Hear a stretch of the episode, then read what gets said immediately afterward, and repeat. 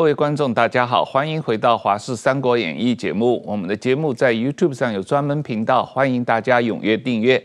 今天我们很高兴请到了台湾大学历史系的特聘教授陈若水老师来上我们的节目。陈老师最近出了一本新书，叫做《人文与民主的醒狮》啊，这是允晨出版社出的，呃，收集了陈老师过去几年的一些呃文集，是讨论人文。和民主的关系的这个书啊，那陈老师啊，谢谢你来我们的节目。哎，主持人好，谢谢石板先生好。啊，石板先生好，大家好。那呃，陈老师，我们先请你介绍一下书名的意义和内容结构吧。关于人文的定义或者意涵，呃，你你的定义跟别人不太一样，请你解释一下。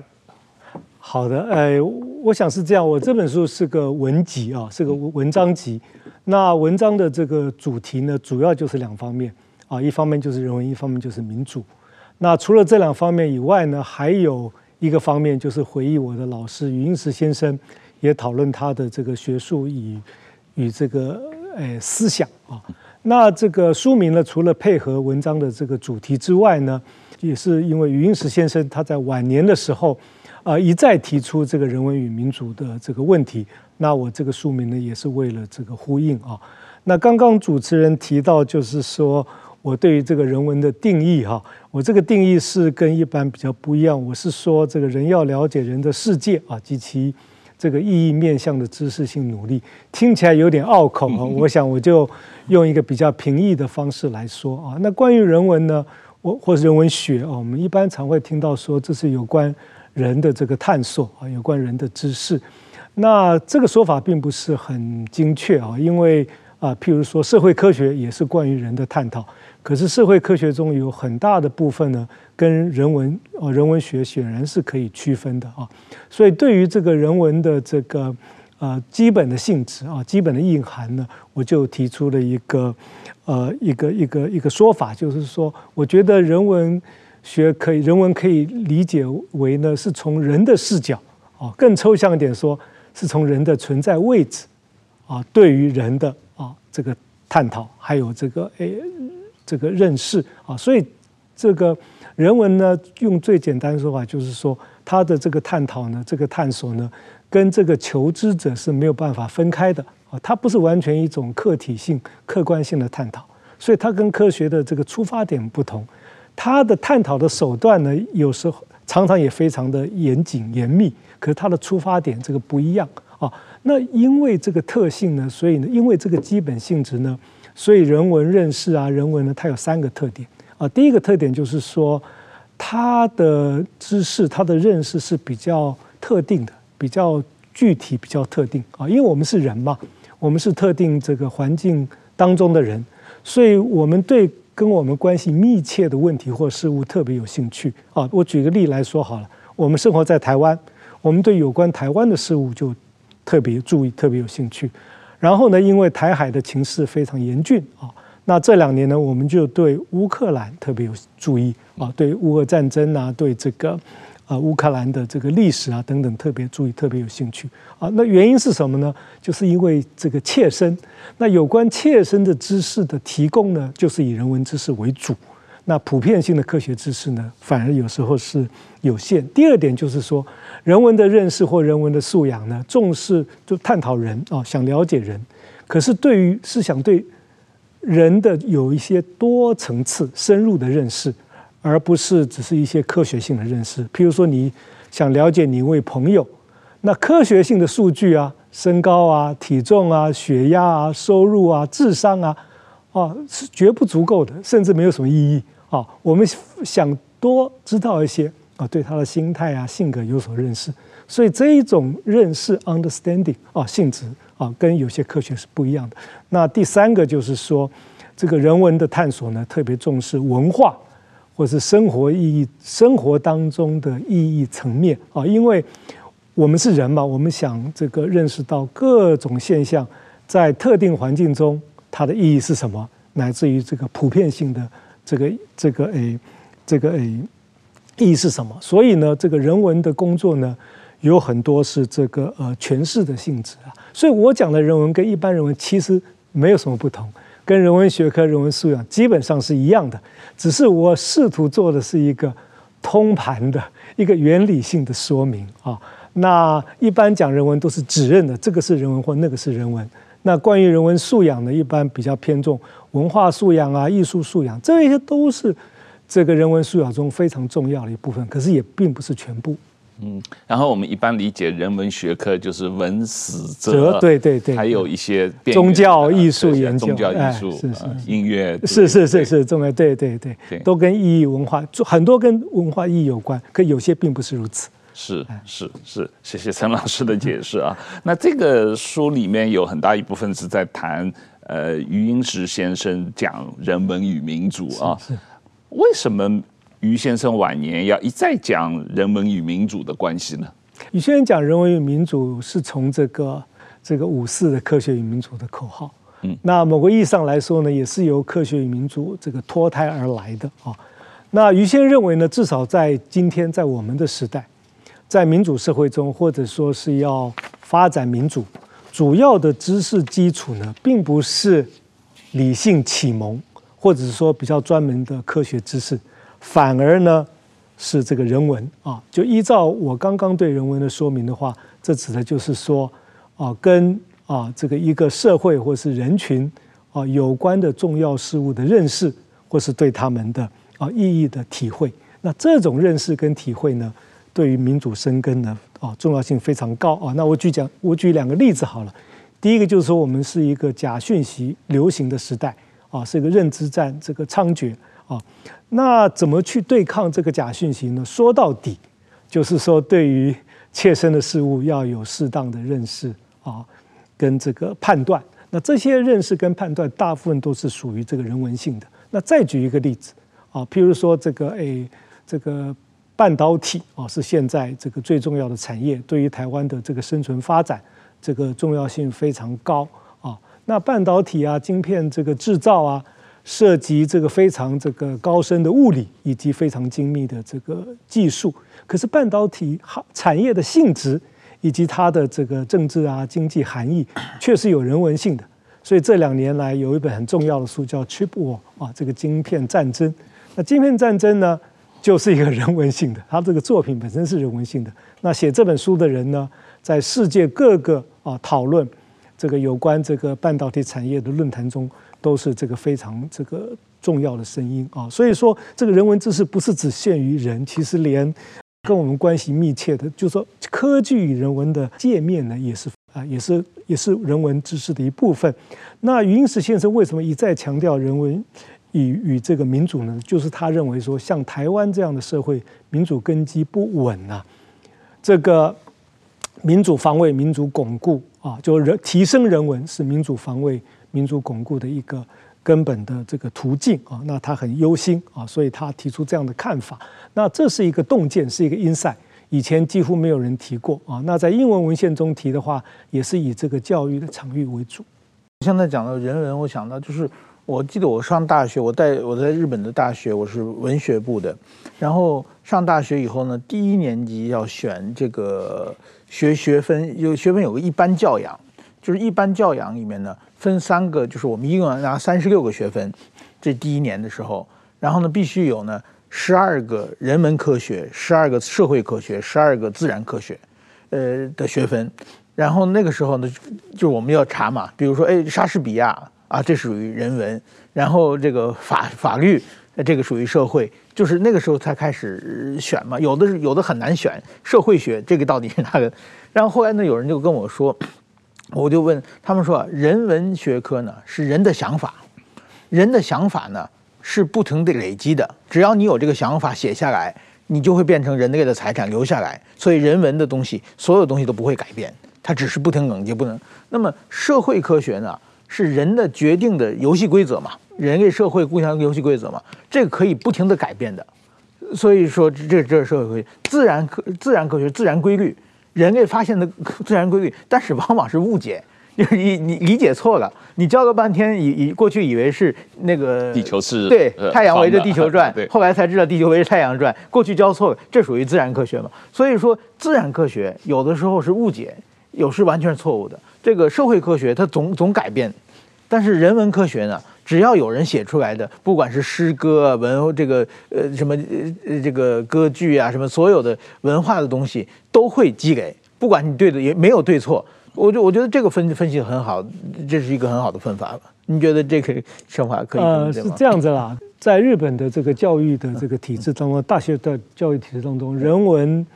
呃教育、通识教育比在台湾重要性很高，因为日本在十九世纪明治时期，对，受到这个教养主义啊非常深的影响，特别是旧地大体制，那受到这个德国方面影响，所以日本的这种。呃，人文教育是在建制当中的，甚至在以前前地大，像东大、京大、东京大学、京都大学，甚至有这个教养学部啊，可以是一定要进到里面的。不过刚刚那个讲法当然也是一个不错的说法了啊。不过我想最大的这个关于人文科学科跟社会科学啊，最大的一个呃，就是照我的想法，一个比较重要性的差别就是说，这个社会科学呢是。呃，想要以科学的方法，用客观的方式来研究人文社人类的社会现象，这样可以避开我们的主观的视的这种情感啊视角，得到比较这个切实的认识。可是呢，这个是不太够的。有时候，譬如说你要了解乌克兰战争，你怎么用科学方法研究？对，科学历史。可是不是说不能研究，不能认识。可那个认识呢，是带有视角的认识。那人文的知识呢，固然是累积的，里面也有对错的问题，也有适不适当的问题，所以判断重要性很高。所以人文知识除了认识之外呢，判断意义都含在里面。我们知道这个台湾是一个比较新兴的民主国家嘛啊，那实际上目前也面临一个很大的困境，这个困境就是像。很多台湾的领导人，柯文哲也好，侯友宜也好，他们实际上人文素养相对是比较差的，而而且很多是所谓民粹的政客嘛啊。这个如果这些民粹政客当上台湾的总统，台湾比较不容易发展出有品质的民主呃来吧？台湾怎么样可以通过提升人文素养来提升民主的素质呢？呃，余英时先生谈人文与民主，确实是跟政治领导人有关。不过，是他是比较早的想法。当时台湾民主才刚刚等于是啊成型，他基本上还是人文与民主问题还是在这个民众方面啊，跟民众方面的这个关系更大。因为民主体制的一个基本的性质就是说，呃，人民有这个发声的的这个机会啊，可以透过选举呢来这个诶。决定了这个集体的命运啊，所以人人民众呢一定要认识到民主的这个严肃性，这个民主的这个重要性，要能够善用呢自己所有的这个资讯的呃资讯的这个资源来做出严肃的判断。可是这个认识本身就是个人文的认识，你要有这个素养，你才能达到认识。那民主最危险的当然就是说，譬如说。一种失控的这个民粹现象啊，结果变成说透过选举啊，这个选出这个反民主的这个力量，最后达到这个成为这个最后呢，就这个导致了这个民主这个终结的结果。这个在历史上是有的啊，所以说呢，在这个自由民主的所有的这个要素当中啊，这个民主是自由民主体制所有的要素当中，民主是最重要的。可是民主呢，自杀的危险是有的啊。那如何用人文呢来这个提高民主呢？这个特别是在台湾呢，这其实有两个比较大的困难啊。第一个困难就是说，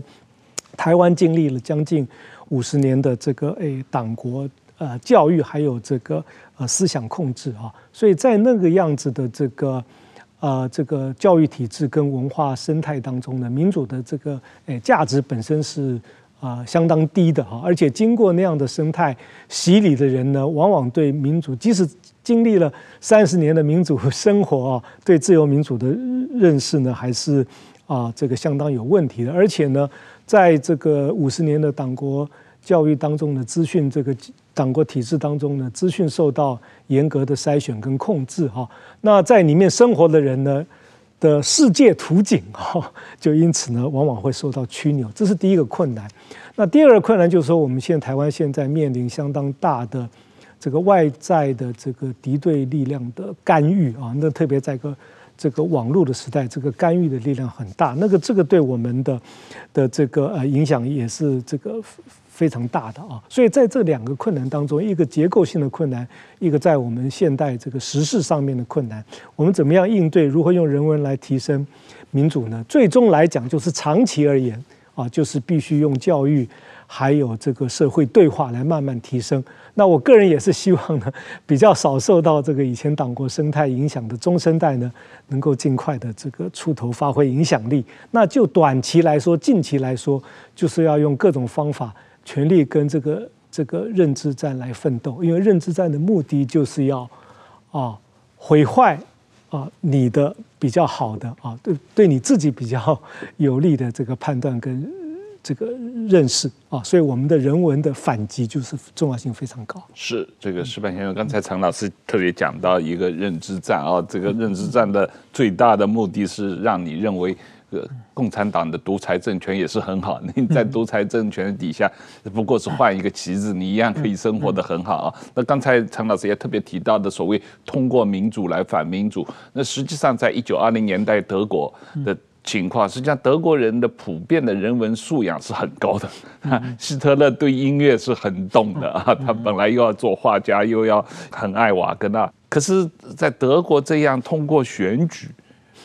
结果搞出一个法西斯独裁政权来，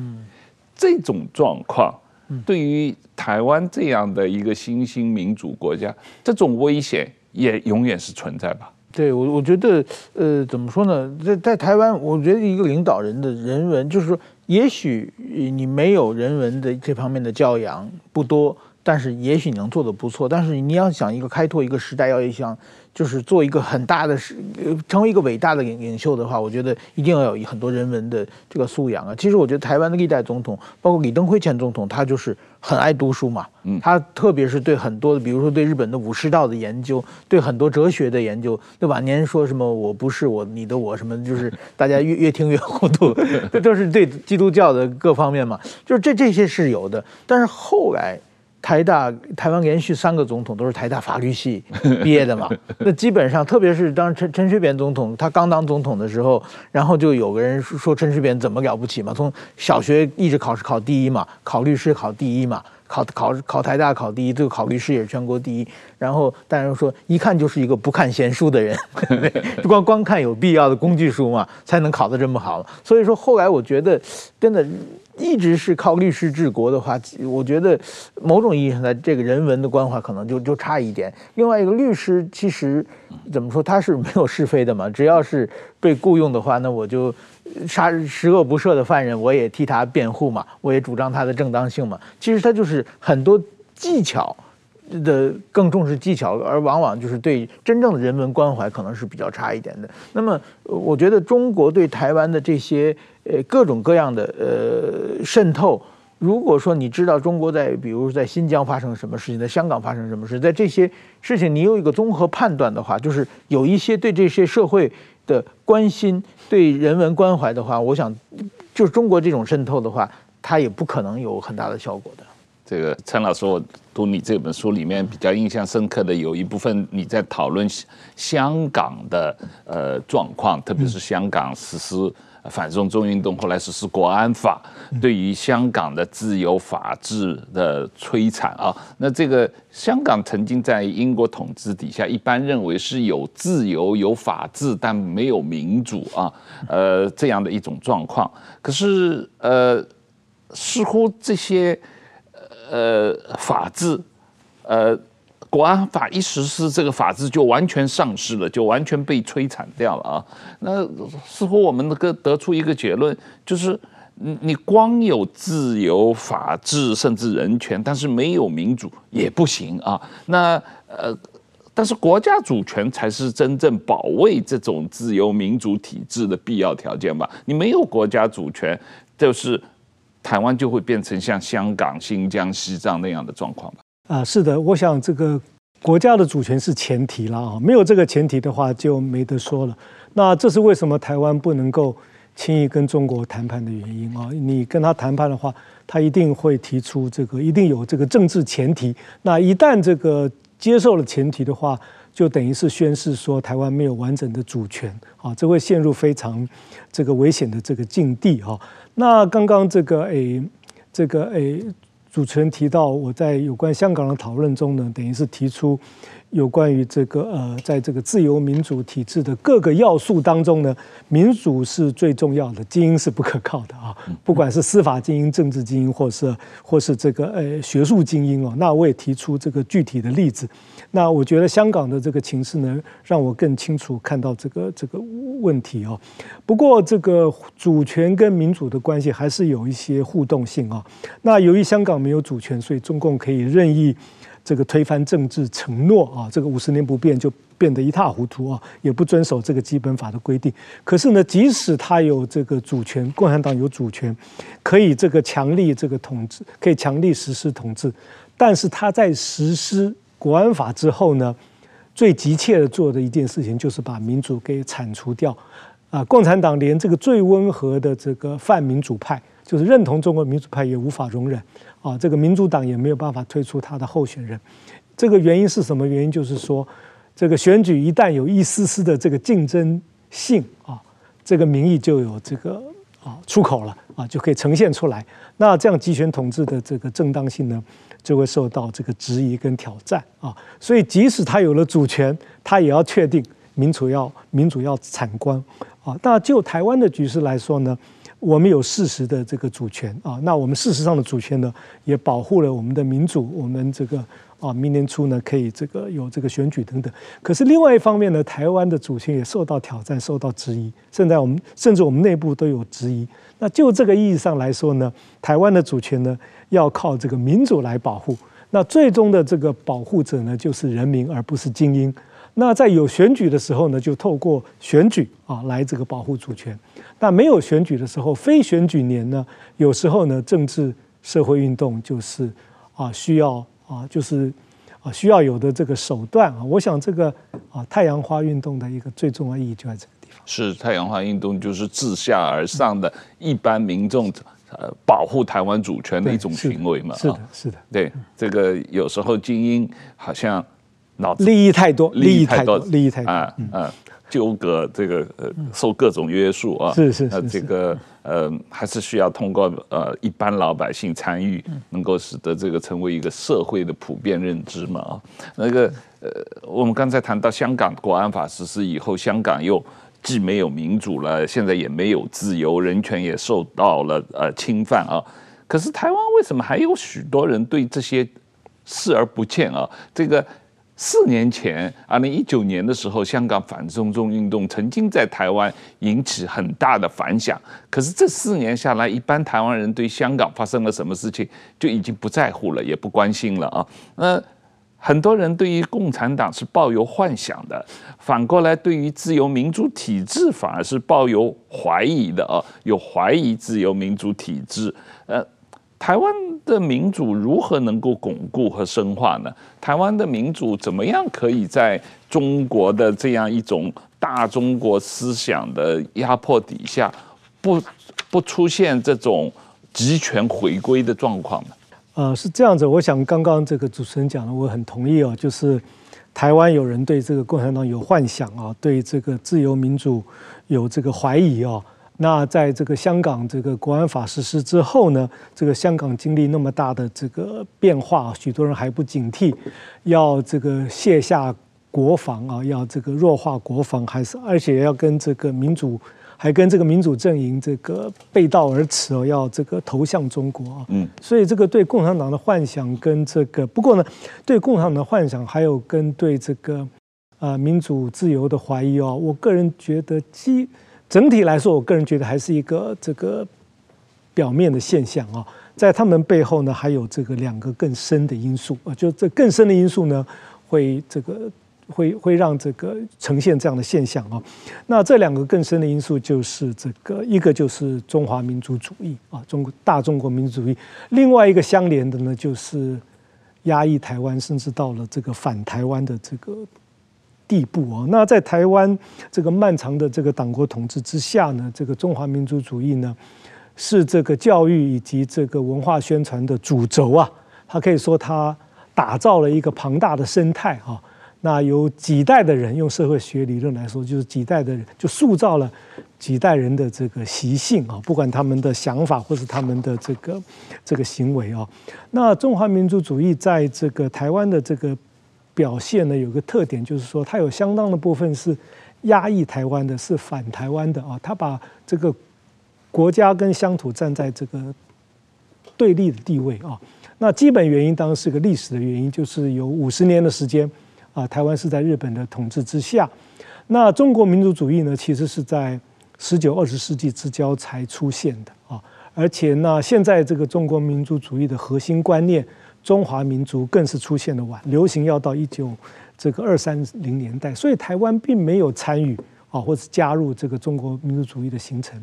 在二十世纪这个中叶呢，这个当时的台湾啊，对现代中国是非常这个陌生的啊。所以国民党呢，在台湾呢，要打造中华民族主义呢，它一个非常重要的手段就是压抑这个本土独特的这个啊经验跟这个跟这个这跟这个认同啊。所以在这种背景之下呢，不少人不但没有防卫民主的想法，连保卫台湾的保护台湾的想法都没有。其实我们的条件比香港好很多啊，我们有台湾海峡的天险，我们有军队，我们有这个美国的这个帮忙啊。可是二十世纪后半的这个统治形态呢，是我们沉重的这个负担。所以台湾这个如何用这个人文的方式来巩固台湾的民主、深化台湾的民主呢？我个人觉得，就思想信念来说呢，最重要的就是要有以人为本、以社群为本的信念，就是我们要把我们的忠诚呢放在我们生活的地方，要放在这个生养我们的地方，而不是把这个忠诚放在脱离实际存在的。虚无缥缈的民族意念呐、啊，这个啊，这个炎黄子孙等等，我相信呢，这个有忠于这个台湾，有这个呃保护台湾的心呢，就有这个保护民主自由的想法。因为民主自由是台湾不可分割的一部分啊，就没有了民主自由，我们没有办法想象，现在没有办法想象没有民主自由，台湾的就不是台湾了，就跟香港一样，香港失去了自由，就不是香港了。已经没有人文的香港了，经济的香港呢，也是这个，诶，这个岌岌可危啊。那台湾的这个民主体制会不会中断呢？会不会有集权回归呢？我个人的判断是说有可能，可是也要有外力的介入啊。如果单靠内部的力量的话，会有非常大的反抗。嗯，是香港的经济。嗯也岌岌可危。这两天我们在讨论台湾股市要超越香港股市啊，这个这个八年前这个台湾股市只有香港的一半啊，现在两个差不多了，马上就要超越了啊。那我们讲到刚才陈老师讲到台湾内部的大中国民族主义者啊，大中华思想啊。他们这些人一直有一种反美以美的情绪嘛。最近我们有在呃追思范畴，范畴就有特别提到，最近台湾的不光是以美的声量越来越大啊，实际上以台的声量，嗯，不光有以美论，还有以台论，声量也越来越大啊。这种以美论、以台论对于台湾的安全和民主体制有什么样的危害呢？是这样的，就是我想。以美论跟以台论表面是不同，其实它的连结是有了。我刚刚讲过，就是说台湾的这个大中国民族主义、中华民族有个特性，就是反台湾啊，就是压抑台湾。这在历史上也有其他这个诶类似的现象，这个也有。那对共产党、对中共有幻想，这个劣迹斑斑的中共有幻想，也是因为这个民族主义的这个缘故哈。那刚刚您说这个范畴先生说这个诶以美论好像越来越。越来越这个强哦，我是稍微看了一下这个最近的民调啊，以美论有稍微退烧的迹象，可是呢，还是有相当比例人口，可能百分之三十左右，三十多啊，有这样的倾向，这个是个台湾内部非常不稳定的一个一个一个这个因素哈。那以美跟反美其实是中国民族主义的一个象征了啊，就是中国的民族主义当中呢，有对西方怨恨的成分，那美国呢就成为主要的这个。就是成为这个主主要的这个象征，这个其实呢，跟历史事实是不符合的哦。因为在西方列强当中，美国对中国是最最友善的哈。在我的印象当中，美国从来没有啊主动向中国提出任何特别的权益，美国都是要求比照他国的这个权益，而且美国还主动退回这个庚子赔款啊，这个这个义和团这个这个事变的赔款。可是因为美国最强大啊，能够对中国发生最大的影响，所以呢，这个就变成美国居然成为中国民族主义最这个敌视的主要现象啊，连这个蒋介石都有这样的这个情绪。那除了是这个中国民族一部分之外呢，以美论在台湾呢，还有这个话术跟这个假消息的性质啊，就是说，呃，譬如说统派啊，或者是这个中国啊，他们想在台湾这个煽动啊，就是。一种消极的情绪啊，就是让人家认为说，让大家认为说，美国不会帮台湾，美国不可靠，美国甚至要这个牺牲台湾啊，让大家觉得的话，就是说，在这种情况之下呢，我们的这个国防呢，应该有，应该退守，可以这个卸向卸下国防啊，投向中国等等，等于是制造一些这个开门这个以道的这个气氛的啊，所以它本身来讲是有一个策略性的。那对抗这种呃话术啊，或是这个假消息啊，或是我想有一个很重要的，就是说，除了我们在论辩上、论述上这个回应之外呢，行动也是很很重要的啊。台湾如果这个战力能够能够采取有效的行动，战力有效提高，譬如说这个潜水这个舰队成型的话呢，其实是有安定民心的效果啊。这些话术的。这个这个诶，这个诶，这个效用呢就会比较低一点啊。所以说，我们要做从行动啊，从言论呢做各个方面的努力啊，让这个少数的居于比较少数人的不安定的力量呢，可以降得比较低啊。那以美跟宜台呢，就是这个诶，就是整体来说就是一就是两个是相关的啊。因为宜台的目的其实就是反台的一部分。嗯，石板先生，你对于这个问题怎么看？台湾刚才陈老师讲的三分之一的人有强烈的这个以美宜台的这个呃思想，或者很容易接受这样认知战的以美宜台的认知战的影响。在这种情况下，台湾应该怎么应对呢？我我首先就是应该看清这个为什么会以美，就是怀疑恨美嘛。我觉得现在在中国，虽然这几天习近平去美国之前稍微的。风这个风向改了一些，但是基本上是铺天盖地的，呃，在批评美国嘛。我觉得中国中国呢，包括过去的两蒋也是，它有个大中华思想，大中华思想也就是建造一个以中国为顶点的金字塔，国际秩序，嗯，朝贡体系，中华这这个。但是说现在美美国那个金字塔比中国还要高，而且呢，美国的价值观呢。它是普世价值，它跟中中国这条价值观又又不一样，所以说呢，在中国来说，等于说竞争失败的一个，当美一直把美国当做一个潜在的对手，把美国否定之后，自己中国中华民族才能崛起嘛。我觉得习近平他讲的什么中华民族的伟大复兴，其实就是把美国弄到弄弄垮下去，自己建立中国的这个国际秩序。那么在这种逻辑。演化，其实，在台湾也有很多大中华思想的人，在在他们就是首先，美国不是好东西嘛。美国在这种想法，我觉得这是以美国人的一个最基本的一个面面向。我觉得，比如说像日本，日本的话跟美国打仗，当时打得很惨烈嘛，最后被被丢原子弹嘛。然后，但是说日本后来就接受了美国的这套价值观嘛。那么在日本，我觉得虽然也不能说完全没有以美，日本的以美论就是说，那个万一这日日美安保条约到底这个现在这么写可不可以啊？能不能保障日本安全？是这种以以以美论，可跟台湾这这这个大中华思想的以美论是完全不一样的。所以说，我觉得在台湾呢，其实因为。这个国民党的多少年的教育，使很多人意识这个意识里有有一点点这个大红大中华思想在里边，所以让他们看这个美国就是非我族类，其心必异。我觉得这这这是这。个问题的基本原点是，这确实是啊。陈老师，你这书里面也有谈到这个问题啊，特别讨论到所谓中华思想共有圈的问题啊，谈到中国根深蒂固的一个心态，就认为自己是处于世界的中心啊，然后周围民族都是蛮夷。我想那个时候中国人看台湾，台湾也是一个蛮夷，是一个荒芜之地嘛啊。那现在习近平有那种中华民族伟大复兴中国梦的这种思想，某种程度是这种中华。天朝思想的翻版吧。嗯嗯，呃，是的，是的，我想这个确实没有错。就是说，在这个中华思想的影响下，就是。中华思想影响下的中国民族主义有一个特点，就是说中国复兴呢，就是要当世界的领导者，就是世界第一啊，就是从最这个深、最最黑暗的深渊一下要跳到最这个光明的这个巅峰啊。不过这样的心态、这样的想法，其实并不是始于习近平，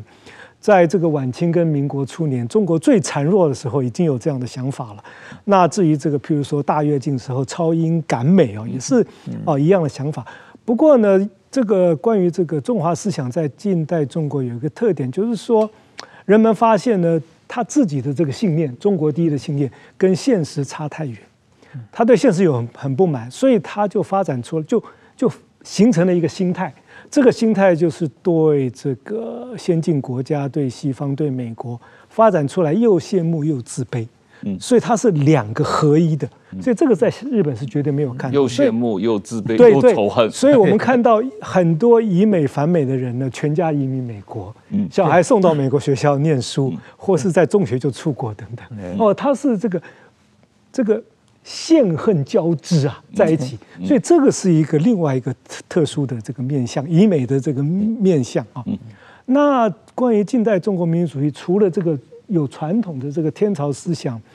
为基础的这个这个所谓的中华思想，我们刚刚讲以外，其实有个新的东西，就是中华中华民族这个观念，这是个全新历史上没有的。因为中国传统的这个族群思想啊，民族思想是重视华夷之分，夷夏之别啊，嗯是要把夷跟夏，照我们现代话讲，就是。高高等的这个汉人，有文明的汉人跟别的分开来的，跟番人呐、夷人分开来的。可是中华民族呢，是一个新的观念。他说不是，他说夷夏自古就是一体的，在中国自认的势力范围之内，各种族群现在应该都是一体的，不但将来应该一体，其实自古也是一体啊。古人有误解啊，所以呢，这个是现代民族主义中有扩张性、侵侵略性的一种想法。啊，所以说今天我们台湾所受到的威胁，还有说我们内部的一些想法，也跟这个相关啊。所以除了传统的中华思天朝思想以外，中华新的中华民族的观念也是一个。那这个观念在我的书中就没有这个处理到。嗯嗯。这个呃，矢板先生，我不知道你有没有注意到，最近有一个好笑的事情啊，就是你刚才提到习近平访美嘛，这个中国有一个名嘴叫做司马南，嗯嗯，他是很有名的反美战将嘛啊，他人住在美国啊，然后做 YouTuber 骂做骂美国啊，然后因为习近平访美了嘛，所以他突然之间就说，哎。他这个他是促进中美友好的这个名嘴啊，他专门这个促进中美友好，以住在美国来骂美国来促进中美友好啊。对，嗯嗯嗯，你怎么评论这样的人这样的思想？等于说他像司马南这些人啊，我觉得他并不是，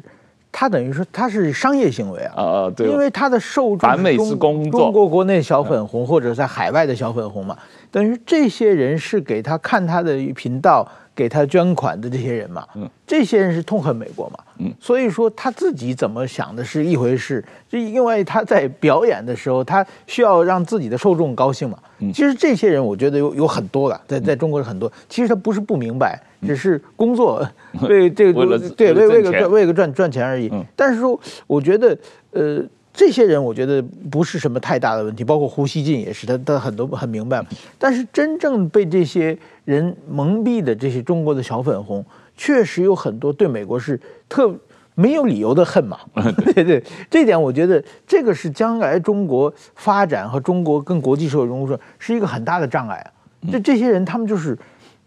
完全是对美国就是。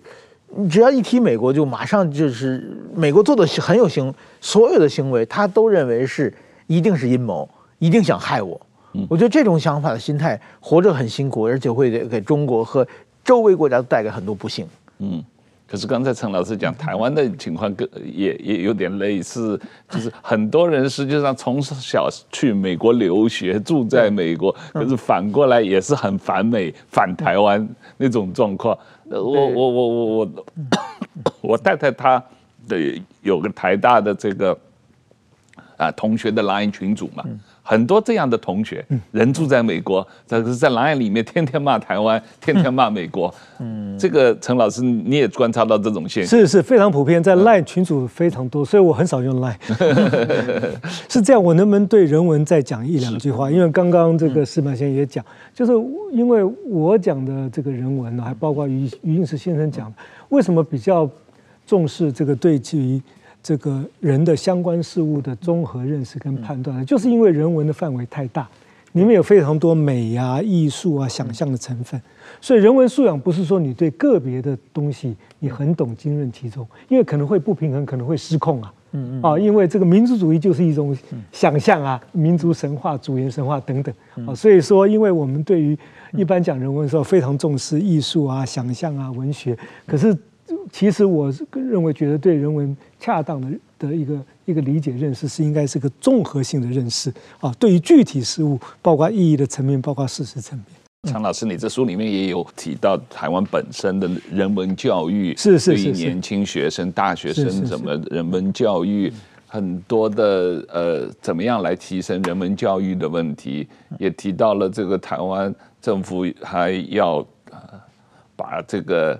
四书五经，四书作为必修课的这个问题，呃，就这个台湾一般的人文教育现状和你觉得政府在这方面，嗯、呃，提升台湾人的人文素质方面，人文教育方面还可以做什么？是这样子，我们讲人文教育其实是通识教育的一环啊，就是在以我们先不讲中学的情况，以大学来说呢，就是在这个专业教育、专门教育之外呢，这个。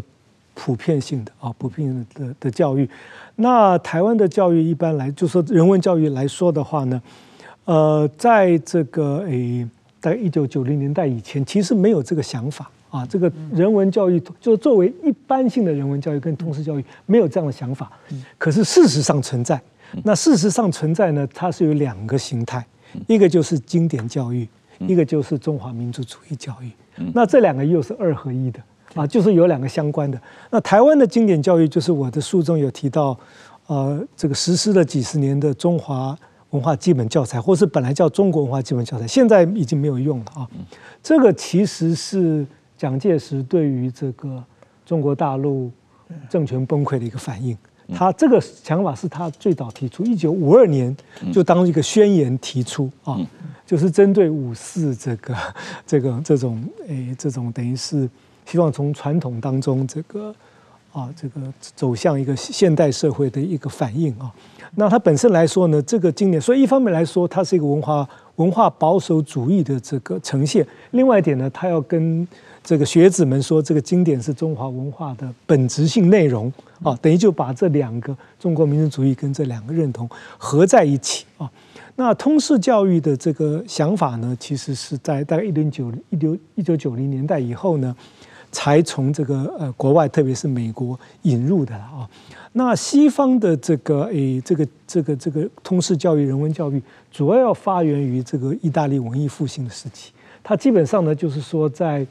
这个借用这个古希腊、罗马的各种各样有智慧的书啊，创造这个素质高的这个学子。这个本质上是精英啊，是精英教育，是要训练领导人的。所以今天台湾的这个通识教育的基本问题就是说，我们事实上是个大众社会，我们事实上是一个这个大众教育，大学已经有相当高，我想超过可能四分之三、三分之二是大众教育的性质，并不是精英教育。而且我们现在是个民主社会，也需要高素质的公民等等。所以今天呢，我觉得这个台湾的人文通识教育就面对两个课题，第一个课题是除了是应该重视它。就大学教育，不管在任何情况之下，特别在我们现在一个需要普遍高素质的民主社会之下呢，就说所有人都希望有好的这个人文通识教育，而不能只限于这个通识教育，不然的话将来会出现啊，这个只限于这个专门教育，不然将来会出现流弊。可是另外一方面呢，我们的这个通识教育的内容，就是要适合我们的民主社会，我们要培养。好的思考能力、批判思考的能力，我们除了对自我也自我要有认识以外，对于异质的人群，对于他者也要认识，对于不同的人群要有同理感，要有这个同情心啊等等之类。所以说，我觉得我们台湾通识教育一般来说的话，第一个就是说，大家还是要体会到，即使在我们台湾是以科学立国。赖科技为生啊，可是我们要需要重视啊，因为我们事实上人的存在来说的话，不管怎么样，这个经济技术也只是一部分而已啊。我们需要透过这个教育呢，培养这个呃比较高素质的这个公民，也帮他们丰富他们的人生。可另外一方面呢，我们教育就要从这个以往的这个民族主义、中华民族主义教育，还有经典教育中呢，转化成为啊啊这个适合啊适合我们现在。这个大众社会、民主社会的这个情状是，是，我说，我觉得台湾这所很多人觉得所谓的人文教育，其实就是中华思想的教育嘛。我们现在天天人讲，天天去拜关公嘛，然后有很多人讲这个历史课本改了，年轻人就不知道岳飞是谁了嘛。嗯，那关公、岳飞都是军人嘛，嗯，对不对？而且就是说，岳飞写的什么“笑谈渴饮匈奴血”，也根本没有任何人文关怀嘛，就不得志的军人嘛。它是一种仇恨教育嘛？其实我想，可能跟蒋介石当年为了反攻大陆，这个这个让大家这个仇恨，培养大家用仇恨，把这个过分的宣传嘛。我觉得这个其实也不是中华文化里边的好的地方嘛，这是某种意义上是中华文化的糟粕的地方。这些东西不学，中国还有很多可以学的呃东西。另外一个，我觉得对于人培养人文教育，不是说这种民族认同啊这种呃事情，而是。更广阔的人文关怀，我觉得这一点的话，很多人还是把这个概念弄得很错，认为知道岳飞、知道关公的故事就是一个教养有教养的人啊。是，我觉得这个教育当中普世价值、普世是非常重要一点，因为我们大家都是人嘛，哈。而且中华民族主义者把中国讲的玄之又玄，好像中国人就对。就跟别人不一样了，另外一个 species，另外一种种了。嗯嗯，对对，岳飞基本上跟哈马斯差不多。那 个那个，呃，当我们呃呃刚才这个陈老师也特别提到这个呃人文历史的这方面的关怀，或者一样怎怎么样把这个历史 能够研究写得更让一般老百姓能够认识自己的历史，那我们。最近也连续有请了几个呃老师来上我们的节目，呃，这个吴聪明写的《台湾经济四百年》，是是是，然后陈翠莲老师刚刚写了呃战后台湾的政治史，嗯嗯、然后呃杜正胜老师有一对于这个中国是怎么形成的，是是是，呃最近他把他的论。他的论文出版的时候，我们来上了我们节目。最近他把那个论文发展成一本很厚的书了，我还没有买到，要要准备看了以后再请他来上一次这个节目。这个就您看，这这几位学者也都在努力，使得我们对于历史的研究可以更大众化。他们写的东西是一般老百姓都能看的，希望能够更多的老百姓呃可以接受对于。人文历史的这个、嗯、这个这个普遍性，嗯嗯，你对这个问题怎么想？是这样，我觉得，呃，这个大学里面的学术啊，教育其实不止人文，还有包括其他学科啦。嗯，有时候有过于过分这个象牙塔化啊，过分这个诶、哎、技术性脱离这个诶、哎、现实的一个情况了啊，所以我觉得这个。呃，一般的学术，包括人文在内，确实是需要跟这个诶社会啊，跟社会的这个需求啊，跟我们的现实的问题啊，大家关心的事情，一般人重新建立联系。其实我的书中有谈这个问题，叫公共人文，是公共哎，是公共人文。所以，所以这个问题我其实是有谈。所以，我觉得这个公共人文的这个想法呢是好的啊。这个在西方也很盛，因为大家看到。这个学术的这个象牙华、象牙塔化的这个流弊了啊，所以大家这个即使在在外国、在西方、在台湾，多少都有点反省。那这方面来讲，就是两个。第一点，就是说我们是事实上要努力，除了上游的这个研究之外呢，怎么样在中游跟下游啊，对于这个切身的问题、各种具体问题啊，能够跟这个社会啊各方面来对话，是非常重要一件事情。可另外一方面来讲呢，我们的这个教育界、学术界还没有弹性。他们的体制其实是蛮反这方面的，很多这方面的表达这这个成果呢，没有办法算在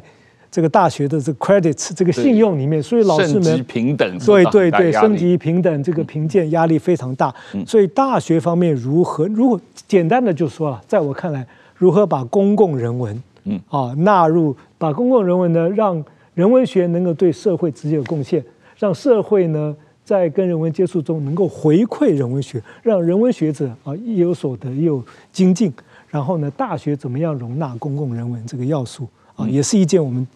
呃，需要将来这个注意的问题。是，你这书里面特别提到怎么样推动台湾的公共历史的呃发展啊，这公共哲学、公共哲学、公共历史、公共的文学呃这方面，人类学、人类学、公共人类学这这方面真的是有很多的空间。那我个人因为对公共历史比较有兴趣，是是，就这个历史怎么写的，让一般老百姓都很爱看，对。这个很。很很很能够，它不是一个学术性的历史著作，而更多的是一种普及性的啊全民对自己历史的认知的一个过程啊。是，认知，其实历史认知不是完全从学术来，从学者来的，社会中自己也有他的认知。刚刚石板老师举的例子也是啊，所以这个。